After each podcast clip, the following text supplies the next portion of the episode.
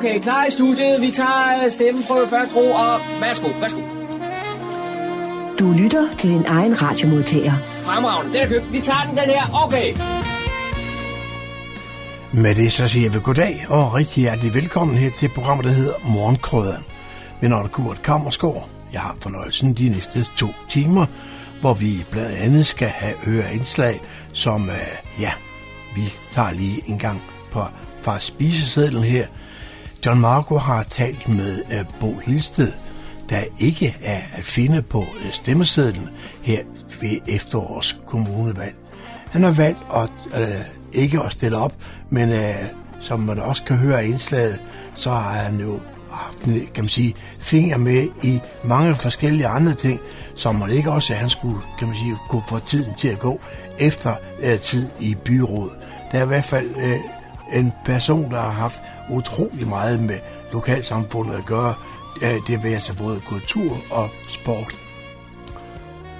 Og hvad skal vi så mere? Jo, øh, der er kommet en, en ny lo, lokalradio i Helsingør. De er netop flyttet ind nu på 12 op i Helsingør.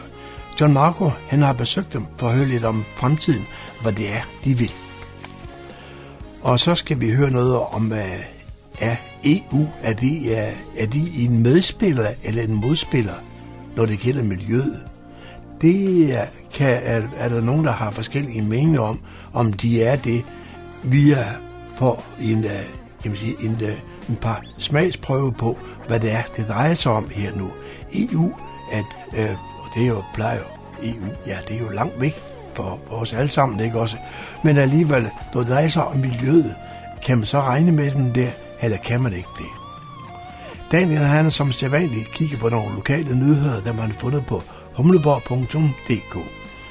Og så har øh, øh John Marco været ned, og han har besøgt øh, Strandvejskirken nede i Humlebæk for at høre om et nyt tiltag, nemlig familienetværk. Der har været dernede, og det er en af arrangementerne, der var, John dernede, og der var der faktisk rigtig godt besøg dernede. Vi skal høre på, hvad det er for noget nogle aktiviteter, man kan foretage sig nede i det familienetværk dernede i Strandværkskirken nede på i Strandvand i Humlebæk. Det var det, sådan, øh, det, man kan forvente her de næste to timer, så jeg vil kun sige rigtig god fornøjelse. Håber I hygger jer, og får I ikke det hele med her i dag, ja, så er det jo sådan, at uh, vi om mandag mellem kl. 18 og kl. 20, der genudsender vi det hele. Rigtig god fornøjelse. Velkommen til.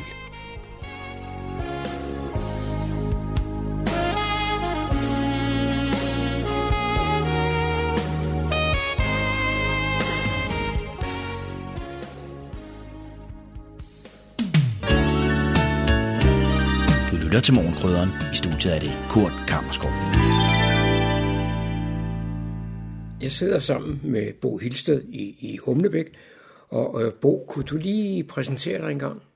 Ja, jeg er 71 år, øh, har boet i Hummelbæk det meste af mit liv, kommer oprindeligt fra født i Bagsvær. Øh, jeg er uddannet gymnasielærer, jeg arbejder stadigvæk nede på Rungsted Gymnasium, og bor her lokalt i Hummelbæk. Mange her i området må kender dig øh, via sporten, og mig, der ikke selv er rigtig øh, sportsmand, har jo bemærket, at du i mange år var journalist og fotograf i, i lokalpressen. Ja, øh, det, det var jo egentlig sådan, at øh, jeg til, helt tilbage til 1966, da jeg selv spillede fodbold, øh, fik overdraget et juniorhold af træne. Dem var der ikke nogen, der havde noget, nogen lyst til at gøre noget ved. De var øh, måske lidt svære med at gøre, og så blev jeg glad for at være fodboldtræner og senere leder. Og øh, det brugte jeg faktisk min tid på øh, i Hummelbæk Boldklub mest indtil år 2000. Jeg var også lige træner i Karlbo i to år og i Fredensborg i to år. Så jeg kender sådan lokalsporten godt.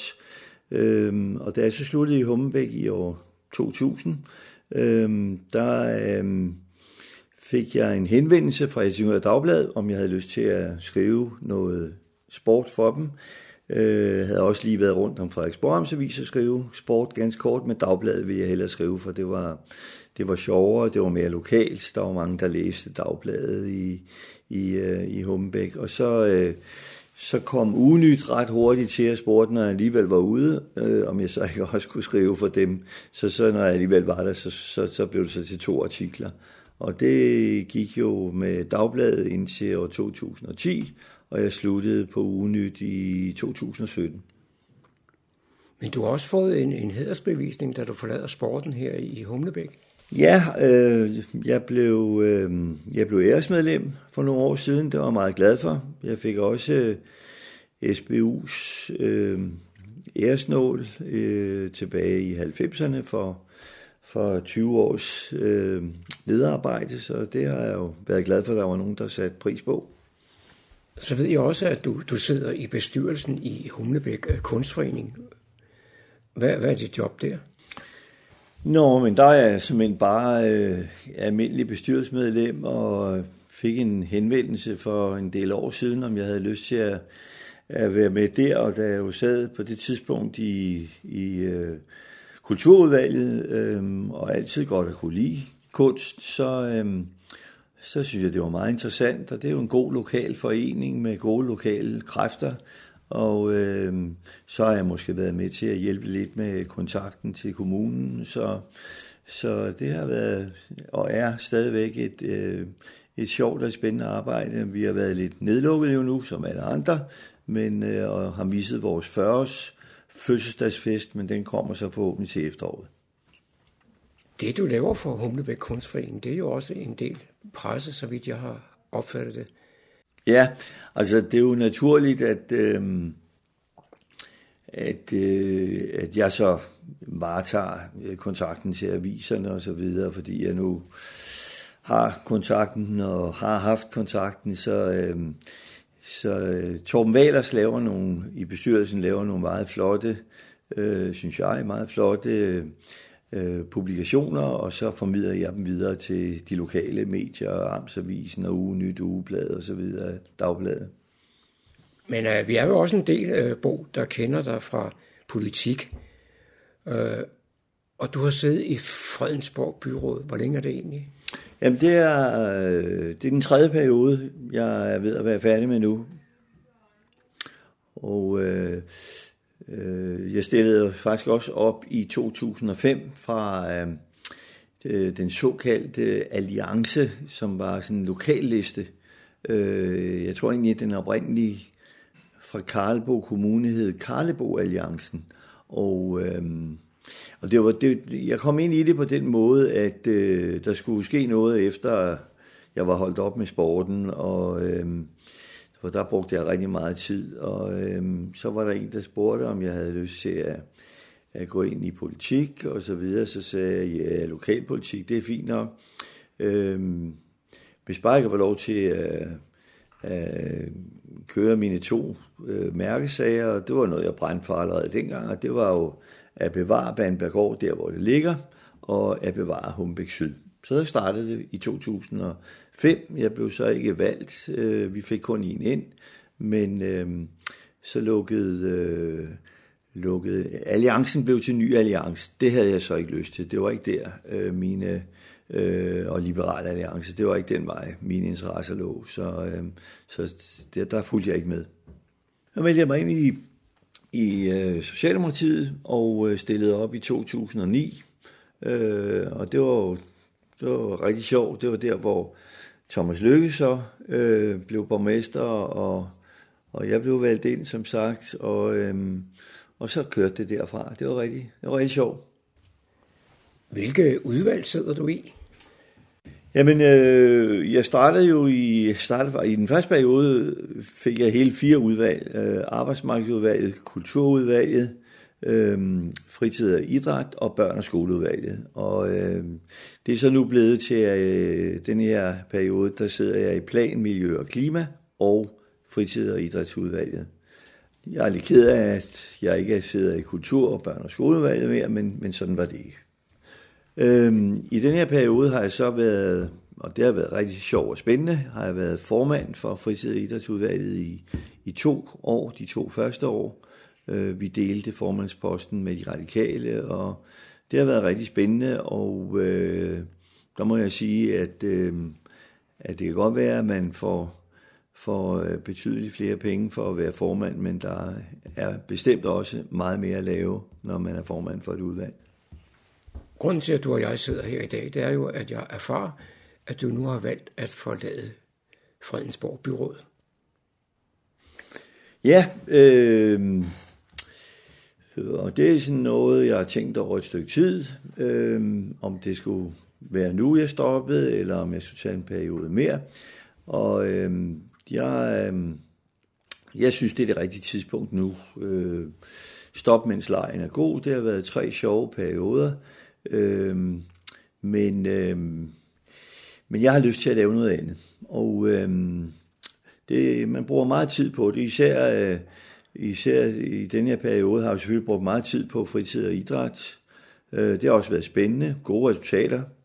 Øh, jeg synes, noget af det mest spændende, synes jeg, det var, at det lykkedes mig jo som formand at få forlig parterne nede på Nivå Havn, sådan så den der med pingvinerne og, og Vanskeklubben, at den, den øh, blev bragt i hus, så de nu kan leve øh, side om side i hvert fald. Jeg ved ikke, hvor fredeligt de lever, men de lever i hvert fald side om side. Men, men øh, og planmiljø og klima, det har været et, et, et ret øh, hårdt udvalg på forstå, forstået den måde. Der er rigtig mange tunge øh, sager, tager meget tid. Øh, man er også garanteret meget kritik, når man sidder i det udvalg. Men, øh, men alt i alt, så synes jeg egentlig, det var meget passende at stoppe nu, mens lejen er god. Og jeg har også lært i fodbold, at man skal, man skal give det sidste spark. Man skal ikke have det sidste spark. Så det er måske meget god idé at stoppe nu. Du kom til at sige noget i stil med, at øh, du bruger meget tid på politik, eller du har brugt meget tid på politik, men det må jo også betyde, at du får en hundens masse tid til års nu. Hvad skal du bruge den til? Ja, øh, nu skal jeg jo lige gå året ud, og så... Øh, ok, altså, jeg, øh, jeg kan jo godt lide sport, godt lide at se sport, jeg kan godt lide at spille golf. Jeg kan godt lide at gå på kunstmuseer, læse bøger. Øh, jeg er begyndt at cykle, øh, så jeg er sgu ikke bange for, at, øh, at, at jeg, så at sige, kommer til at kede mig. Det er jeg ikke bestemt ikke, så det bliver, det bliver bare nogle andre prioriteringer. Så kan det være, at der bliver noget andet, der dukker op. I øvrigt så underviser jeg jo stadigvæk øh, nede på Rungsted Gymnasium, og så, så det, det, jeg skal nok få tiden til at gå. Nu, nu inden jeg slukker helt for apparaturet ja. her, er der så andet, vi, vi skal have at vide? Det behøver ikke at være hemmeligt, men vi er jo lidt nysgerrige. Nå ja, men øh, nej, jeg vil bare sige, at øh, jeg har jo været rigtig, rigtig glad for, øh, for arbejdet i, øh, i, øh, i, i byrådet de der 12 år. Det har været rigtig spændende og, og øh, udfordrende, og jeg synes også, øh, at byrådet er kommet godt igennem. Det var nogle rigtig svære år, de første, fordi vi var så dårligt kørende økonomisk, og jeg synes, at alle kan være rigtig stolte af, at vi nu står der, hvor vi står, at vi er jo gældfri om tre år måske, øh, og det, det har alle del i, og det synes jeg har jo været den store opgave, samtidig med, at der har været råd til at udvikle kommunen. Det er jo en, en, en balancekunst. Hvordan gør man det? Man sparer et sted, og så alligevel så er man med til at øh, udvikle andre steder. Så det, er, det har været udfordrende, men spændende, og det har jeg været glad for at være med til. Det var John Marco, der havde produceret dette indslag. Radio Humleborg. Nordsjællands mest voksne lokalradio. Jeg sidder her i tolkammeret i Helsingør, og overfor mig der har jeg Jette Makuri. Og grunden til, at du og jeg mødtes her i dag, Jette, hvor det er den 9. april, det er, at Radio H går i luften for, for første gang. Ja, det gør øh, jeg. har stoppet med at sende fra studiet i, på Rosenkildevej på Radio Helsingør 92,8. Det er nu Radio H Lokalnyt øh, vi, er i begynd- vi har fået et nyt studie, og vi er sådan i startperioden, hvor vi lige skal finde benene og stå på, hvordan vi sender ud og laver vores programmer fremover. Der er lige nogle ting, der skal falde på plads.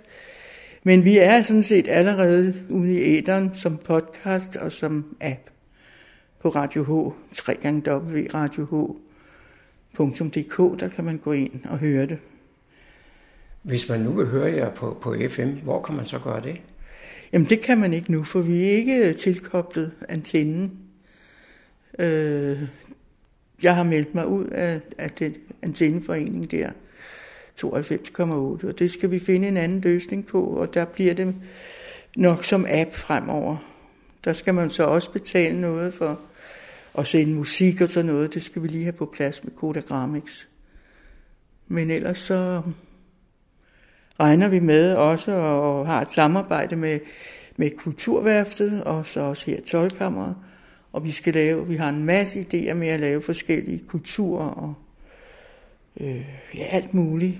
Også med unge mennesker og undervisning i, hvordan man laver radio og podcast og apps og alt muligt. Som jeg startede med at sige, så sidder vi i tolkammeret i Helsingør, en af de gamle, meget markante bygninger. Og øh, I er ved at indrette et, et studie.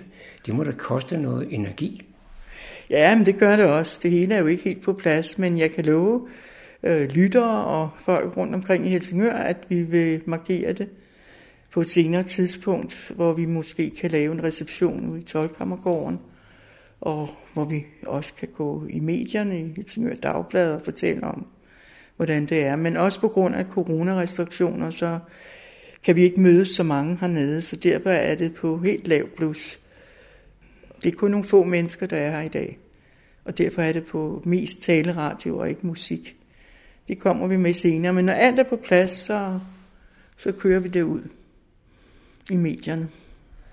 Hvor, hvor mange medarbejdere er der tilknyttet her til, til Radio H?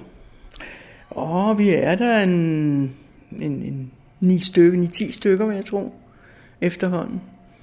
Vi har lige fået en ny medarbejder, en, en billedkunstner og keramiker, Eva Louise Bus, som vil lave en masse øh, relevante og aktuelle interviews med folk inden for kulturen. Hun er rigtig dygtig og har også lavet, selv haft udstillinger her i Helsingør på Galleri Orange. Og det skal vi også have en udsendelse med. Der er en ny, der udstiller her en af dagene. Du lytter til morgenkrydderen. Det er igen blevet tid til lokale nyheder, hentet fra Lokalradioernes nyhedsportal Humleborg Online. Jeg er Daniel Jørgensen. Fredensborg Kommune uddeler to gange årligt økonomisk støtte til frivilligt socialt arbejde efter paragraf 18, lov om social service, og det er nu tid til igen at søge. Der er deadline den 1. maj. Puljens særlige indsatsområde er socialt frivilligt arbejde med fokus på livskvalitets forberedende aktiviteter og tiltag for udsatte grupper, børn, ældre, handicappede, familie eller enkeltindivider. Støttemidlerne kan søges af foreninger eller enkeltpersoner, der udfører frivilligt socialt arbejde lokalt i kommunen inden for det social-humanitære områder. Læs mere på Fredensborg Kommunes hjemmeside. Nivogårds malerisamling er her den 21. april genåbnet med en samlingsudstilling, der viser kunstværker, som publikum sjældent oplever i salene. Udstillingen En skønsom blanding præsenterer helt nye relationer mellem samlingsværker, der længe har stået i magasinerne og hjemvendte perler, som har været udlånt og nu endelig kan opleves i et glædeligt gensyn. I henhold til de gældende retningslinjer skal museumsgæsterne ved ankomst til museet fremvise et gyldigt coronapas samt legitimation. Da Nivegårds malerisamling frem til oktober 2021 gennemgår en større klimarenovering, vil to af museumssalene på skift være lukket i perioder. Der tilbydes derfor i øjeblikket halv pris på entrébilletten alle hverdage fra 16 til 20. Også i caféen er der nye retningslinjer. Der vil være åben for udeservering på terrassen tirsdag til søndag fra 11 til 17. Caféen er ikke aftenåben i perioden, hvor der i henhold til retningslinjerne udelukkende må være udservering. I dårligt vejr vil caféen holde lukket. På grund af coronanedlukning er der et meget stort efterslæb i Fredensborg Kommune på fornyelse af pas. Selvom borgerservice gør alt, hvad de kan, kan det komme til at gå ud over dem, der venter til det sidste. Vær sikker på at kunne rejse. Bestil allerede nu tid til at få fornyet dit eller familiens pas.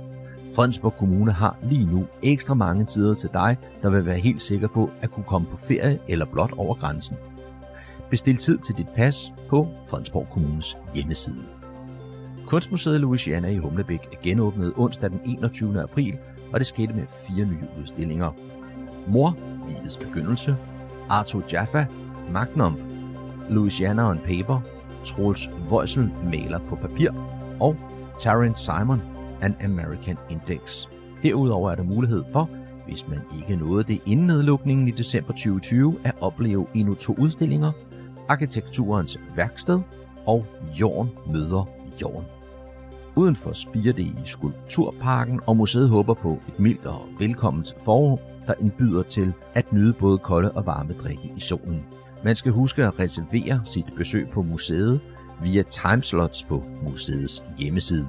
Timeslots er gratis og indikerer kun det interval for, hvornår Louisiana besøget starter.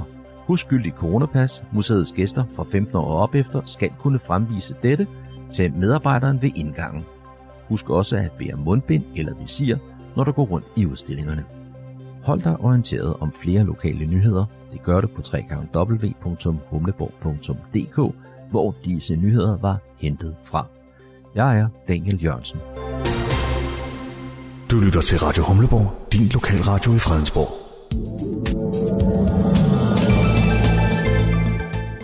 Velkommen til EU indefra. I denne uge stiller vi det spørgsmål, om der overhovedet er håb for miljø og klimaet, når EU prøver at svinge takstokken. De forskellige medlemslande ser nemlig ikke ud til at makke ret, uanset hvad EU ellers måtte have af grønne ambitioner. I den sammenhæng bliver det kulproducerende land Polen ofte nævnt. Men Danmark er faktisk heller ikke ligefrem en duks. Ja, men Danmark er jo så lille, tænker du måske. Jo da, men er det så også virkelig et argument, når Danmark gang på gang bliver truet med retssager, fordi de ikke lever op til EU-standarder for luftforurening eller vandmiljøet? Det er trods alt os selv, der skal indånde den luft og drikke det vand. Her følger udsendelsen EU-miljøforkæmper eller benspænder.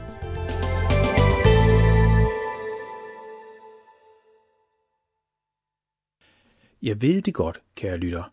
Sandsynligheden for, at du gider høre mere om corona eller mink-sagen er meget lille.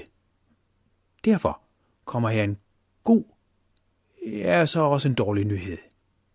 Udsendelsen, du skal til at høre, handler ikke om corona, men om miljø, klima med EU som omdrejningspunkt. Det var sådan en god nyhed. Den dårlige nyhed til dig, kære lytter, er, at der er godt nyt for Danmark og miljøet. Synes du, det lyder underligt? Ja, det forstår jeg godt. Men det er fordi den ellers gode nyhed skyldes mink-sagen, hvor den danske regering fik aflevet stort set alle mink i Danmark. Forureningen fra de mink var nemlig så stor, at Danmark for første gang i mange år nu lever op til EU's miljøkrav og krav om at formindske luftforureningen. Eller som vores interviewperson fortæller om sagen skete der så det, at øh, vi faktisk her lige for nylig jo lukkede minkerværet som bekendt, og øh, mink er noget af det, der giver allermest ammoniakforurening. Og det gør faktisk, at vi pludselig opfylder det her øh, direktiv. Øh, så så der, der blev vi reddet på, på en meget speciel øh, måde øh, fra, øh, fra en EU-sag. Danmark blev altså reddet fra en EU-sag. Inden vi vender tilbage til, hvem personen her er, så lidt mere om udsendelsen her. En undersøgelse fra YouGov på vegne af Tænketanken Europa viste for to år siden, at danskerne synes, at EU skal prioritere miljø meget højt. Spørgsmålet er så, om EU nu også er en medspiller, når det gælder miljøet.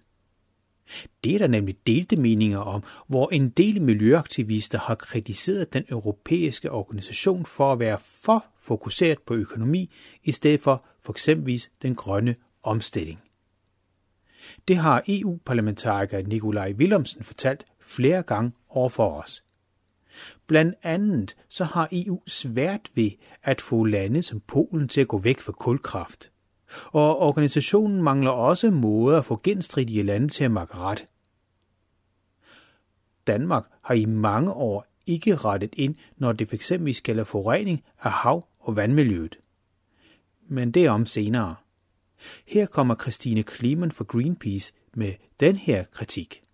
Øh, I Greenpeace arbejder vi øh, lige nu med EU-Mercosur-handelsaftalen, øh, som er en handelsaftale, som EU har indgået med de sydamerikanske lande, blandt andet Brasilien, og derudover Argentina, Uruguay og Paraguay.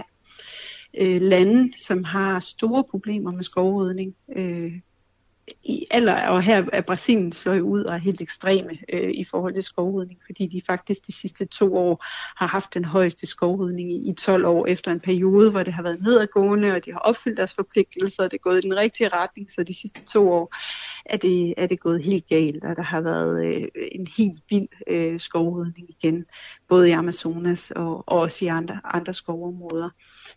Øh, og der mener vi jo, øh, at, at EU øh, skal, skal trække bremsen i forhold til den handelsaftale og sige, at vi kan simpelthen ikke gå ud og lave en handelsaftale med Brasilien lige nu, for Brasilien de er i fuld gang med at øh, forbryde sig mod deres internationale forpligtelser og de løfter, de har givet.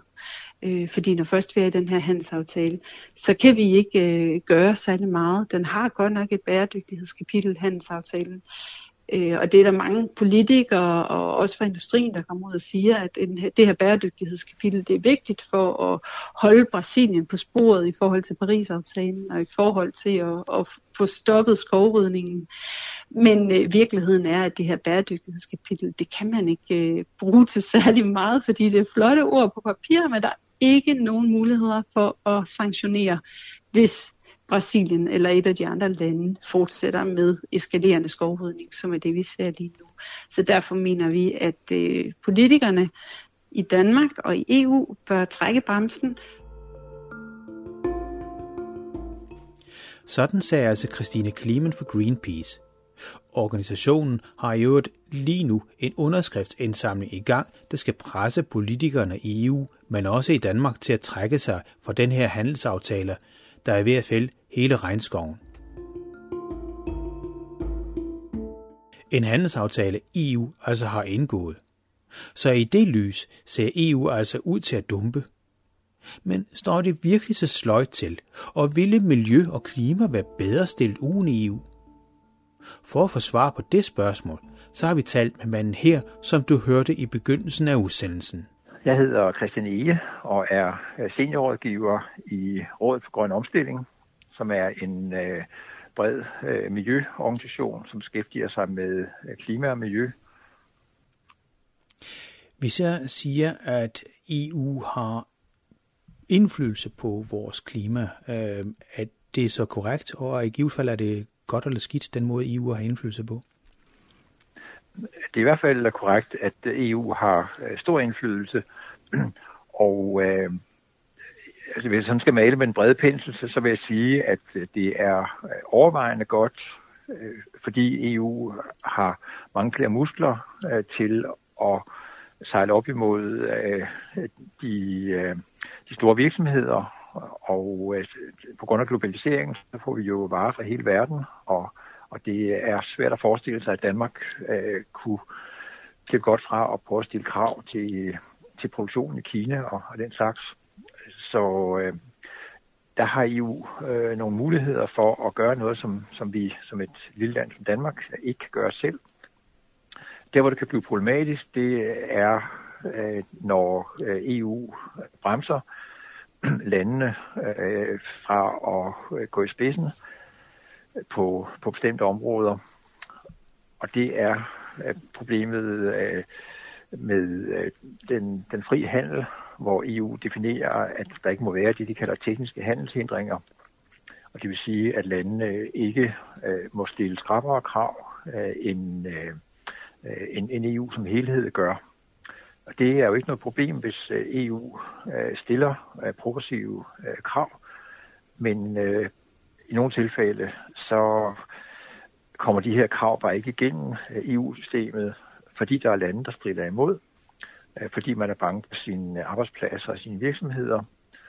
Og, og hvis det så øh, at EU øh, bremser øh, lande i at, at gå i spidsen, så, så kan man få sådan en stillstandssituation. Men, men altså overvejende mener jeg, at øh, EU er en god ting for, for klima og miljø i Europa. Og jeg kan også høre, at du ser globalt på det, fordi du nævner Kina. Øh, så, så du ser altså også EU som en miljøforkæmper i verden måske? Mm. Øh, ja, igen, hvis man maler med den brede pensel, øh, det kan man også se øh, ved øh, Paris-aftalen og opfølgningen på den, øh, at øh, EU er den kraft, der har, hvor der er størst mulighed for, at, at, at det er EU, der kan trække verden i en mere klimabeskyttende retning. Men, men desværre ser vi også, at der er så mange lande i EU, øh, som har så meget fokus på, på deres egen øh, industri og øh, eksport, øh, at, øh, at, at de øh, blokerer for, at, øh, at EU øh, bevæger sig hurtigt fremad. Så, så det, er ikke, det er ikke fryd og gammel, øh, men, men trods alt, så hvis man maler med en bred hændelse, så trækker EU i en grønnere retning både i forhold til klima, men også sådan noget som kemikaliepolitik, sammenlignet med resten af verden. Ja, når det ligner, altså når du nævner kemikaliepolitik, så er det jo blandt andet det der her REACH, øh, altså det er en, en, en, ja, det er en ret teknisk betegnelse for nogle, nogle minimumsrammer osv., og den har netop været kritiseret for ikke at være ambitiøs nok. Men hvordan ser du på det? Jeg ser sådan på det, at øh, Øh, også her er EU længere fremme end de fleste andre øh, lande øh, i verden. Men set fra vores synspunkt, så er EU øh, slet ikke langt nok fremme. Da man lavede REACH i 2007, der, der havde den øh, tre øh, svagheder, øh, og de er der stadigvæk. Øh, den ene er, at øh, man ikke øh, Øh, har en løsning øh, for øh, det, man kalder cocktail-effekten. Altså når vi udsættes for flere kemiske stoffer på én gang. Man ser meget på hver enkelt stof for sig, og ser ikke på, øh, hvad det har af effekter, hvis vi udsættes for flere stoffer på én gang. Den anden svaghed, det er det, der hedder hormonforstyrrende stoffer, som, som ikke rigtig var, var fremme på lystavlen dengang i 2007. Øh, og, og det går utrolig langsomt med at Øh, at få den lovgivning øh, på plads, og den er stadig ikke ordentligt på plads. Øh, det sidste er, så reguleringen af, af nanoområdet, nanopartikler. Men, men, men det er, ligesom de tre svagheder, som lå i, i REACH-lovgivningen fra starten. Derudover så er der nogle af de gode ting, som ellers ligger i, i REACH, hvor det bare øh, kniver med implementeringen, at øh, virksomhederne ikke lever op til reglerne, og kommissionen og EU's kemikalieagentur har ikke enten muskler eller, eller vilje øh, til at gribe ind over for de virksomheder, som ikke lever op til kravene. Så, så der, der er de to problemer, de, de her missing links, der var fra starten, og så en, en mangelfuld implementering. Christine øh, fra Rådet for Grøn Omstilling, når du sådan kigger på REACH, altså det her med, at det er regulerer farlige stoffer, sådan, øh, som du selv nævner, hormonforstyrrende osv., altså siden 2007, det er altså sådan små 14 år efterhånden, man har arbejdet med det her. Hvor langt er man så faktisk nået, trods alt? altså netop med de hormonforstyrrende stoffer øh, er vi slet ikke nået langt nok det er de områder, hvor, hvor Danmark har presset meget på. Øh, for eksempel øh, det, der hedder talater, som er blødgør øh, i bestemte plastprodukter især, som, som har en klar hormonforstyrrende effekt. Og det er så noget som, øh, at vi, vi ser, at øh, piger går tidligere i pubertet, og øh, vi ser at øh, fosterskader hos især små drengebørn øh, bliver mere hyppige. Vi ser stigende forekomst af testikelkræft og brystkræft, som er mistænkt for at hænge sammen med, med udsættelse for hormonforstyrrende stoffer. Og, og der har vi slet ikke den regulering på plads, øh, som, som der er brug for. Danmark har efter hårdt pres øh, fået øh, nogle af de værste øh, talater for eksempel øh, på, på en liste, hvor at øh, der er særlige restriktioner for at sætte den på markedet, men øh, der er virkelig langt igen øh, på det område. Hvad synes du, der skal til så for, at, at altså, hvem skal presse på? Er det EU-kommissionen, EU-parlamentet, er det den danske befolkning? Hvordan kommer vi videre så? Jamen det er også alle sammen. Altså øh, EU-parlamentet spiller som regel en progressiv rolle, hvor vi oplever, at øh, medlemmerne af EU-parlamentet har en klar bevidsthed om, at de skal også vælges øh, næste gang. Så de er mere lydhøre over for de bekymringer, som er i den europæiske befolkning over for for eksempel farlige kemikalier eller, eller luftforurening, eller hvad det nu kan være. Øh, og, og derfor ser vi tit parlamentet øh, presse øh, kommissionen øh, i en mere grøn retning, mens at øh, det er mere øh, forskelligt med ministerrådet, som nogle gange øh, bringer tingene i en grønnere retning, og nogle gange i en sortere retning, øh, når, når kommissionen er kommet med et, et bestemt forslag. Hvis, nu nævner du også, at Danmark har pres på i forhold til REACH, men øh, der, det er vel ikke sådan, at Danmark virkelig er den duks, som vi ofte gør selv til. Hvis jeg tænker sådan noget som luftforurening, øh, måling af partikler i København osv. Ja, nej, ja, vi, vi er bestemt ikke øh, duks øh, sådan over en bred kamp. Øh, I forhold til, til luftforurening, som du nævner, så har Danmark en virkelig massiv øh, luftforurening fra landbruget øh, med ammoniak, og øh, det er omfattet af et af EU's øh, luftforureningsdirektiver. Der er det sådan, at netop i det direktiv, øh, der har landene skulle melde ind, hvor meget de var villige til at reducere, hvor meget de synes, de kunne reducere inden år 2020. Og det gjorde man øh, om, omkring øh, 2012-13. Det vil sige, det var under Helle Thorning-regeringen, og der meldte Danmark ind, at vi gerne ville reducere med 24 procent, mens at mange andre lande øh, ville reducere meget mindre. Og der lavede øh, man simpelthen et direktiv, hvor landene så øh, blev bandt sig til at reducere med de her procenter, som de hver især øh, havde meldt ind. Så skiftede regeringen i Danmark, og, og så ville øh, Lykke-regeringen slet ikke øh, reducere nær så meget, øh, som, som Danmark havde lovet.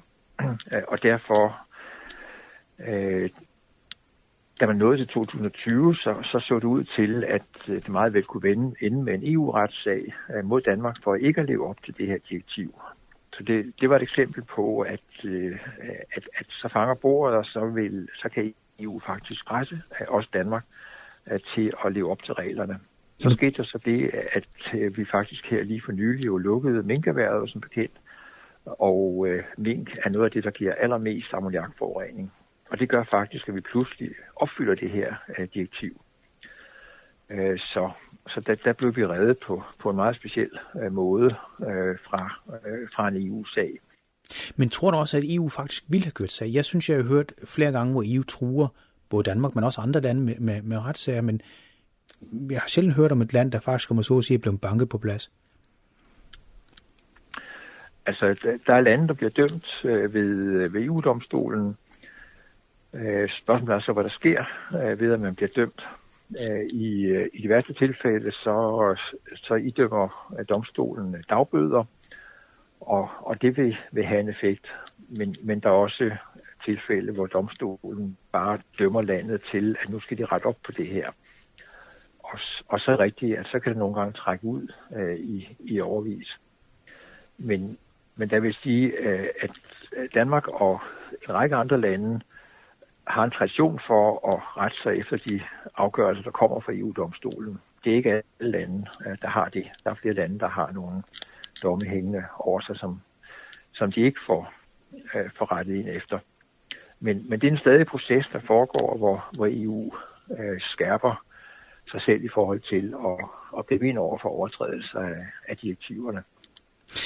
Hvad så når det er EU's krav til næringsstoffer? Jeg tænker jo på, at nu har vi jo ikke så varme en sommer i år, trods alt, men, men ofte så har vi jo en opblomstring med alger og så videre, og, og landbrug der er ofte blevet sat i forbindelse med det, også dambrug. Øh, hvordan lever Danmark op til EU's krav om næringsstoffer, altså nitratdirektivet? Jamen, det har knæbet meget gennem årene. altså, øh, netop i nitratdirektivet, der er der øh, et krav til, øh, hvor, hvor meget øh, næringsstof der må komme fra husdyrbrug. Og øh, der fik Danmark på et tidligt tidspunkt en dispensation til at udsende øh, en, en betydeligt større mængde næringsstoffer øh, fra kvægbrug, end det, som, som direktivet tillader. Til gengæld så holdt Danmark sig et godt stykke under grænsen for svinebrug, men så skete der det i 2015, at øh, da ved regeringsskiftet, at der besluttede den borgerlige blok i Danmark, at øh, nu vil vi øh, gå op øh, til grænsen for, hvad vi måtte med udsendelse af næringsstoffer øh, fra svinebrug, men uden at sænke øh, forureningen fra kvægbrug. Og det vil sige, så, så vil der komme en samlet overtrædelse af nitratdirektivet. Og der greb kommissionen sig ind og sagde, at øh, det her, det får I simpelthen ikke lov til. Øh, så skal I stramme øh, reglerne, specielt for, for fosforudledning, og det vil så have nogle afledte effekter også på kvælstof. Og det gjorde Danmark så, men, men først efter at have fået det her påbud fra kommissionen. Så det er et klart eksempel på, at, at der har Danmark måttet rette ind, og hvor, hvor man ellers var, gik, gik øh, til den gale side i, i forhold til ikke at at leve op til, til EU-reglerne. Christian Ege, du sidder jo i Rådet for det grønne omstilling, og det er jo øh, en organisation, som så mange andre vel også har høringsret i EU. Altså, der er ofte blevet skældt ud med her, den her del, som her lobbyisme. Men hvordan ser I jeres egen rolle, altså når der kommer nogle direktivforslag, der jeg går ud fra, I overvåger den slags? Altså kan I ændre på det, og hvordan gør I det? Altså, nogle gange laver vi selv øh, høringssvar til EU, men tit så deltager vi i øh, fælles europæiske høringssvar øh, fra grønne organisationer. Vi er samlet i nogle paraplyorganisationer på europæisk plan. Der er den, der hedder European Environment Bureau, som er den største og sådan en bred miljøparaplyorganisation. Og, og så er der specielle organisationer i forhold til pesticider og i forhold til trafikens forurening for eksempel. Og dem er vi medlem af og, og laver fælles høringssvar øh, sammen med de andre der. Og øh, det er jo forskelligt, hvor, hvor meget det bliver taget til følge. Men, men jeg nævnte før, øh, at øh, EU-parlamentet øh, trækker tit øh, lovgivning i den øh, grønnere retning, og vi oplever, at EU-parlamentet er godt klar over, øh, at de bliver udsat for rigtig meget lobbyisme fra industriens side, og derfor sørger øh, nogle af dem for, øh, og, og det er specielt sådan centrum-venstre øh, øh, fløjen i, i parlamentet, øh, sørger for også at høre efter, øh, hvad der kommer fra de grønne organisationer, øh, for at det sådan kan opveje, hvad de får af, af argumenter fra industrisiden. Så, så vi oplever bestemt, at det har en effekt, øh, at vi laver det her arbejde. Så der kan man sige, at der lobbyer I altså bare på den modsatte side, om man så sige, ja. i forhold til industrien. Ja. Hvis du skulle sige, at hvis du havde sådan en tryllestav, lad mig prøve at sige det på den måde, du har en tryllestav nu, og du vil gerne gøre EU mere effektivt i forhold til grøn omstilling, som jo er jeres formål. Hvad vil du så ændre ved EU? Altså, en ting, som, som vil være meget vigtigt at ændre, at det er, at øh, EU skulle have nogle muskler i forhold til grønne skatteomlægninger. Øh, det, det ved vi jo fra den danske debat, øh, at øh, grønne skatter er et effektivt virkemiddel, og blandt andet CO2-afgifter er noget af det mest effektive, man kan anvende i forhold til at leve op til klimamålene. Men der har EU fra starten handicappet sig selv ved, at der står i EU's traktat, at det kræver enstemmighed og vedtage, at vedtage ændringer i skatteregler, også øh, grønne skatteomlægninger. Og hvis man indfører flertalsafgørelser der, sådan som man har øh, i forhold til, til de tekniske krav, så vil EU øh, pludselig kunne, kunne bruge øh, skatte- og afgiftsvirkemiddel øh, i den grønne sags tjeneste. Og det, det vil være meget øh, virksomt. Vi ved jo, når vi prøver at lave øh, grønne skatteomlægninger i Danmark, og så siger man, uh, det kan vi ikke, fordi det påvirker konkurrenceevnen. Men, men, men der er EU så stort et marked, at hvis øh, EU lavede fælles regler på det her område, øh, så, så ville øh, man kunne påvirke øh, markedet, og øh, frygten for, at virksomheder flyttede ud af et land som Danmark ville være mindre, øh, hvis ændringerne galt hele EU. Hvad så hvis jeg siger med EU's ansvarlighed? Hvad svarer du så til det? Jamen, der vil jeg sige både og. Altså EU viser ansvarlighed på nogle øh, områder. Øh, vi har været inde på nogle af dem øh, med, øh, med luftforurening og, og med kemikalier for eksempel. Men der er også områder, hvor, hvor EU øh, viser manglende øh, ansvar. Et aktuelt eksempel øh, er den handelsaftale, som bliver indgået med en række sydamerikanske lande, den der hedder Mercosur-aftalen, hvor der er alt for svage øh, krav øh, til beskyttelse af klima og biodiversitet i, i Sydamerika. Og det handler for eksempel om, når vi importerer øh, soja og, og andre øh, produkter, som er dyrket ved at fælde regnskov og opdyrke regnskovsarealer. Så, så det er et eksempel på, hvor, hvor EU øh, viser manglende ansvarlighed. Øh, indtil nu i hvert fald. Øh, vi kan håbe på, øh, at øh, parlamentet her vil, vil, vil sørge for, at den her Mercosur-aftale bliver genforhandlet. Men, men sådan som det ser ud nu, så, så har EU ikke vist en tilstrækkelig ansvarlighed på det område.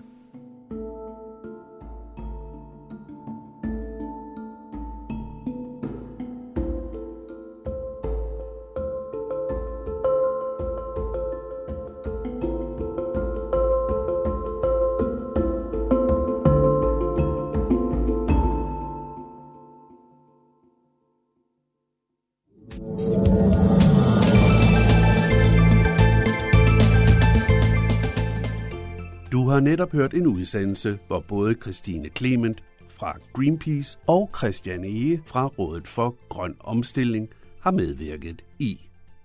På vores hjemmeside kan du finde en masse nyttige links til at læse mere om de medvirkende. Om deres idéer, diverse fakta eller for eksempel også en artikel om, hvorvidt det er nødvendigt med mere magt til EU. Hjemmesiden den hedder radiomb.dk-eu, e hvor du også kan podcaste udsendelsen, du netop har hørt. Eller høre andre podcast med EU som omdrejningspunkt. Adressen den var altså radiomb.dk-eu. E Journalisten, der interviewede, han hedder Jan Simmen. Det er Radio MB, der har produceret hele herligheden, og det kunne kun lade sig gøre, fordi vi fik en økonomisk håndsrækning fra Europanævnet. Mit navn er Kim Matar Bundgaard, og jeg vil sige tak for denne gang, og på genhør næste gang, når vi igen er klar med en ny udsendelse, hvor vi går i dybden med EU.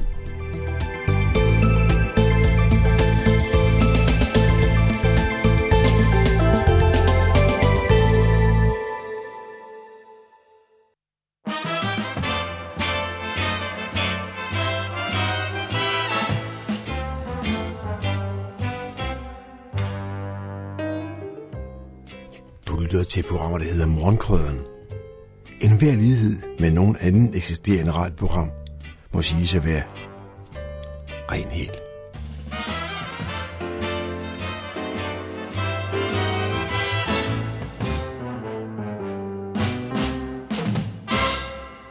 Det er onsdag eftermiddag, jeg står her i Strandvejskirken i, i Humlebæk, og her træffer jeg Cindy Nielsen. Øh, Cindy, hvad der foregår her hver anden onsdag? Jamen, vi har startet noget, der hedder Familienetværket, og det har vi gjort i samarbejde med Blå Kors, som har familienetværk ud over hele Danmark. Og øhm, det er simpelthen en mulighed for at komme og skabe nye relationer og hygge sig med, sammen med sine børn. Øhm, vi laver forskellige aktiviteter, både for børn og voksne, og så spiser vi sammen. Hvad er der på, på programmet i dag? Ja, i dag der øhm, vi skal der er nogen, der gerne vil lære at strikke, så det har vi sådan en lille strikkeklub, der er startet. Vi starter bare med at lære at strikke karklude. Det, det bare der ud af. Så har vi øh, Birgit på 87, som har taget sin symaskine med, og hun vil gerne lære folk at sy et, øh, sådan et indkøbsnet, som jo er smart at have i dag. Ikke? Så vi har systuer, vi har strikstuer, så har vi for børnene, øh, Carol vil lave forskellige projekter for børn. Øh, nogle bogmærker, øh, nogle papirsblomster og ja, forskellige ting. Og så skal vi også være lidt udendørs, fordi det er super godt vejr, så vi tager nok også græsplænen lidt i brug. Og nu sagde du, senere skulle der spises. Hvad, hvad er menuen i dag? Menuen i dag det er faktisk en øh, iransk ret, som jeg aldrig har prøvet før. Og jeg kan ikke huske nu, hvad den hedder. Jeg har fået det at vide af Akram, som står for menuen i dag.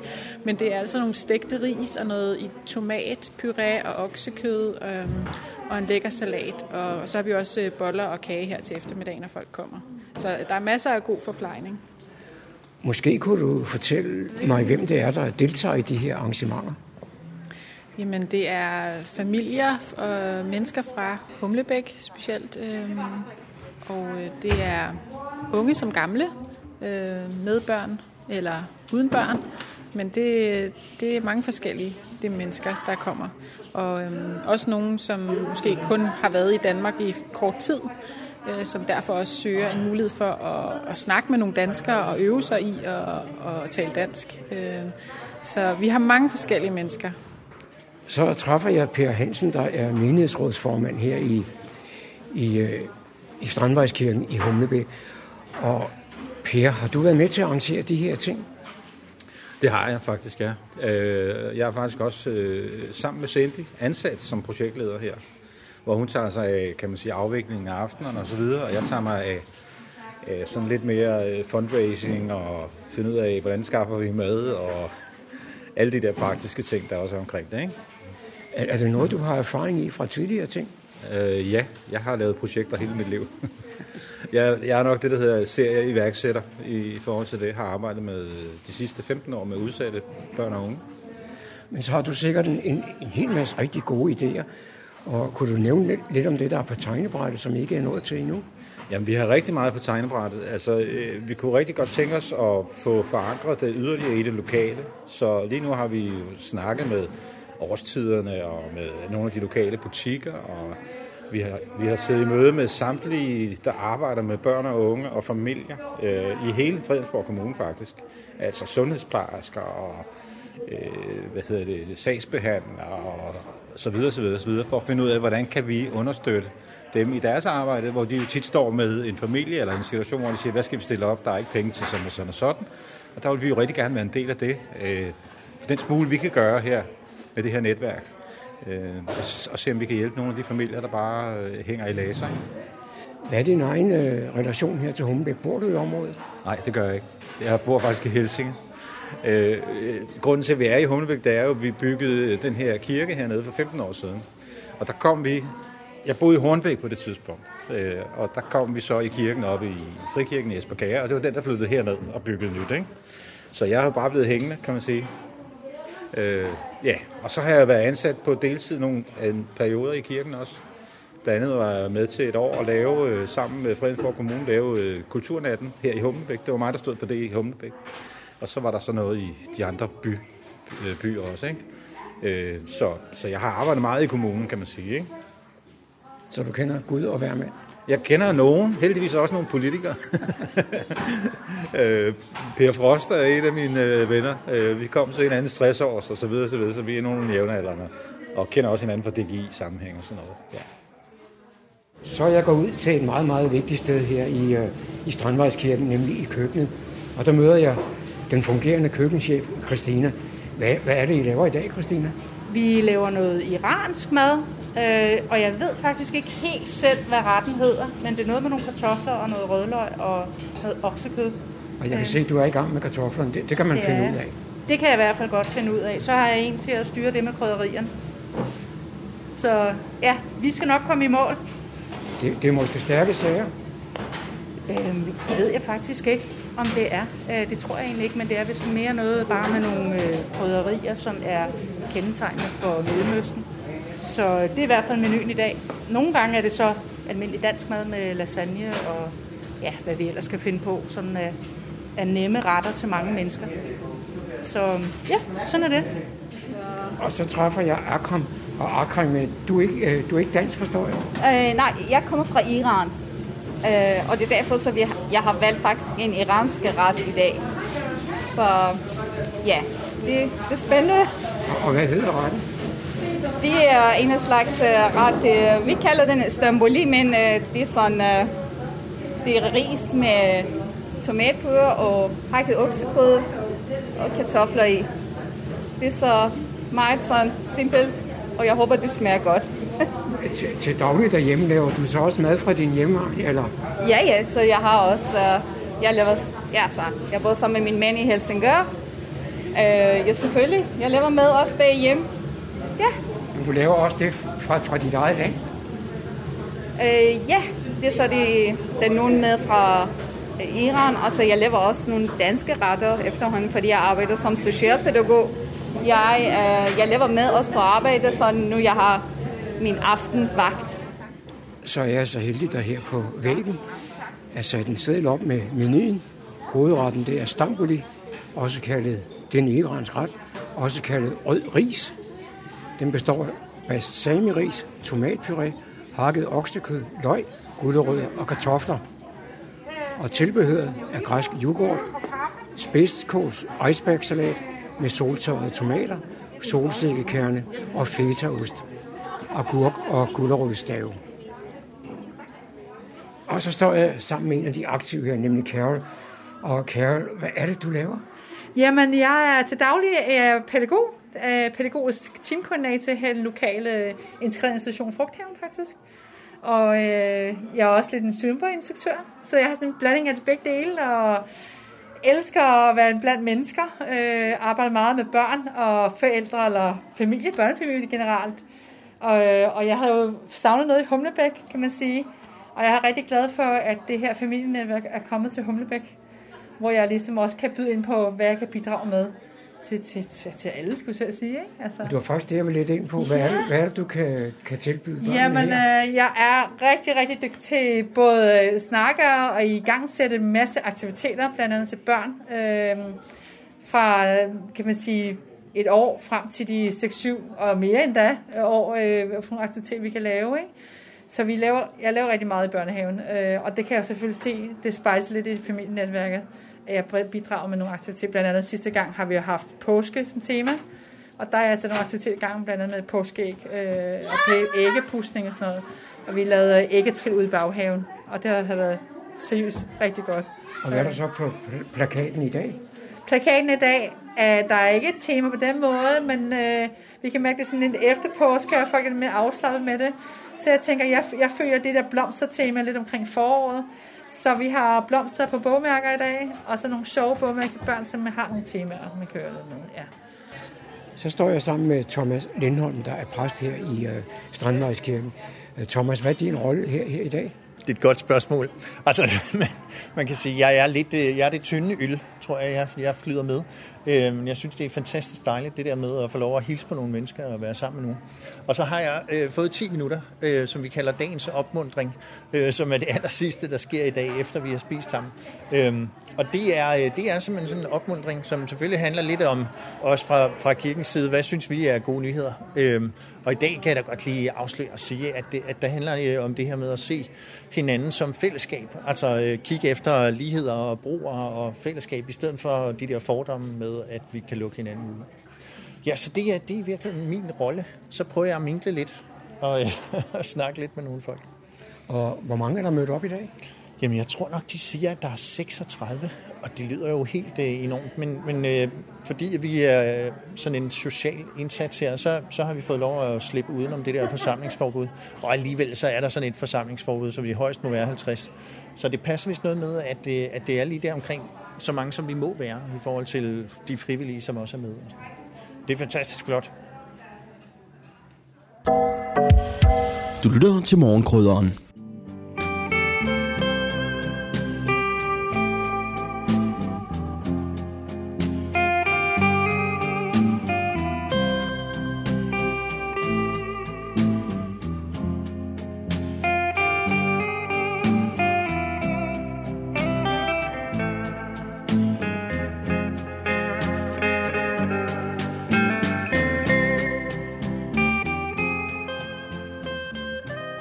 Toner fortæller os, at vi er nået til afslutningen på denne uges udgave af programmet, der hedder Morgenkrøden. Her fra redaktionen, som består af undertegnet, jeg hedder Kurt Kammersgaard, ja, der siger jeg tak for nu, og på genhør en anden god gang.